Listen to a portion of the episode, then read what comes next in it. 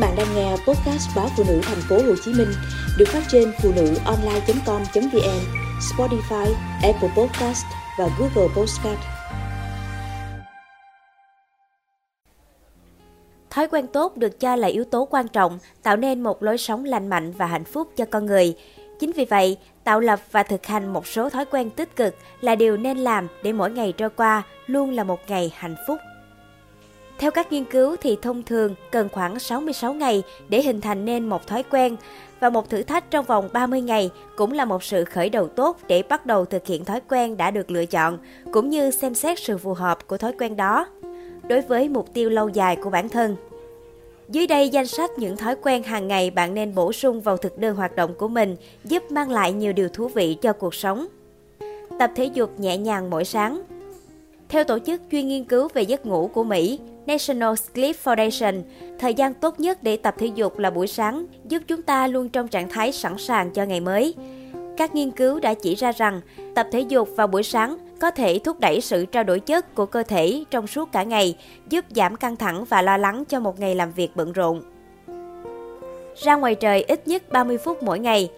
Cho dù bạn đang làm việc trong tòa cao ốc khép kín thì cũng cần thời gian để ra bên ngoài và hít thở bầu không khí trong lành, giúp đầu óc và tâm trí của bạn được thư giãn. Một vài gợi ý đơn giản mà bạn có thể áp dụng là đi dạo trong giờ nghỉ trưa, ngắm cảnh hoàng hôn yên bình trong công viên yêu thích hoặc ghé quán cà phê quen ở bên ngoài cùng bạn bè sau giờ làm việc. Viết xuống sổ tay những điều bạn biết ơn. Cứ mỗi ngày hoặc trước khi đi ngủ, bạn hãy viết vào sổ tay của mình ba người hoặc ba điều mà bạn cảm thấy biết ơn. Đây là một nhiệm vụ đơn giản và dễ dàng, nhưng lại là lời nhắc nhở hàng ngày đầy ý nghĩa rằng trong cuộc sống luôn có những điều tích cực mà bạn nhận được đến từ những con người bạn vô tình gặp xung quanh mình. Hành động này được cho là giúp cải thiện tâm trạng của con người. Bởi việc mang lòng biết ơn vào cuộc sống cũng chính là mang lại hạnh phúc bản thân cho mỗi chúng ta. Lập danh sách những việc cần làm trong ngày. Việc này có thể thực hiện trước khi đi ngủ vào tối hôm trước để lên một kế hoạch hành động ngắn gọn cho ngày hôm sau. Bạn cũng có thể lập danh sách những việc cần làm trong ngày khi đang ngồi nhâm nhi tách cà phê quen thuộc buổi sáng. Bằng cách này sẽ giúp làm tăng động lực và năng suất làm việc. Điều này mang lại cảm giác mọi thứ đều nằm trong tầm kiểm soát của bạn. Bạn cũng sẽ không bị rơi vào cảm giác tiếc nuối vì lỡ bỏ quên không làm một việc gì đó dù nó đã nằm trong đầu tôi ngay lúc vừa ngủ dậy.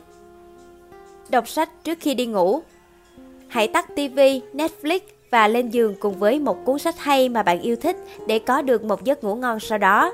Nhiều nghiên cứu đã chỉ rõ ánh sáng phát ra từ màn hình TV hay máy tính làm cho trí não bị kích thích, còn mắt bạn phải hoạt động căng thẳng.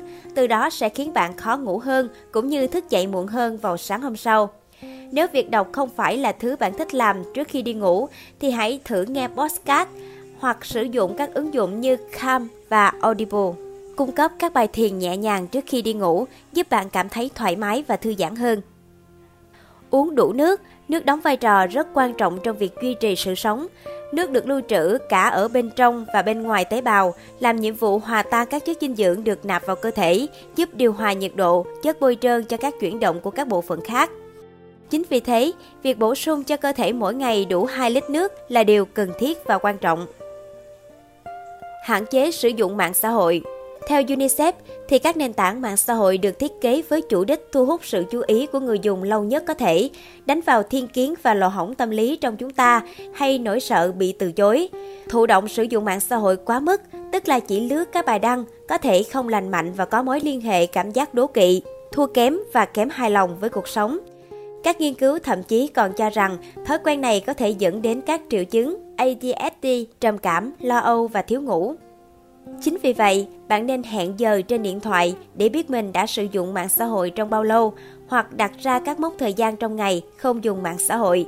Lời khuyên của các chuyên gia tâm lý chính là hãy mang theo bên mình một cuốn sách bất cứ khi nào để đọc thay vì lướt một cách thụ động các trang mạng xã hội và bị lạc lối trong đó lúc nào không hay.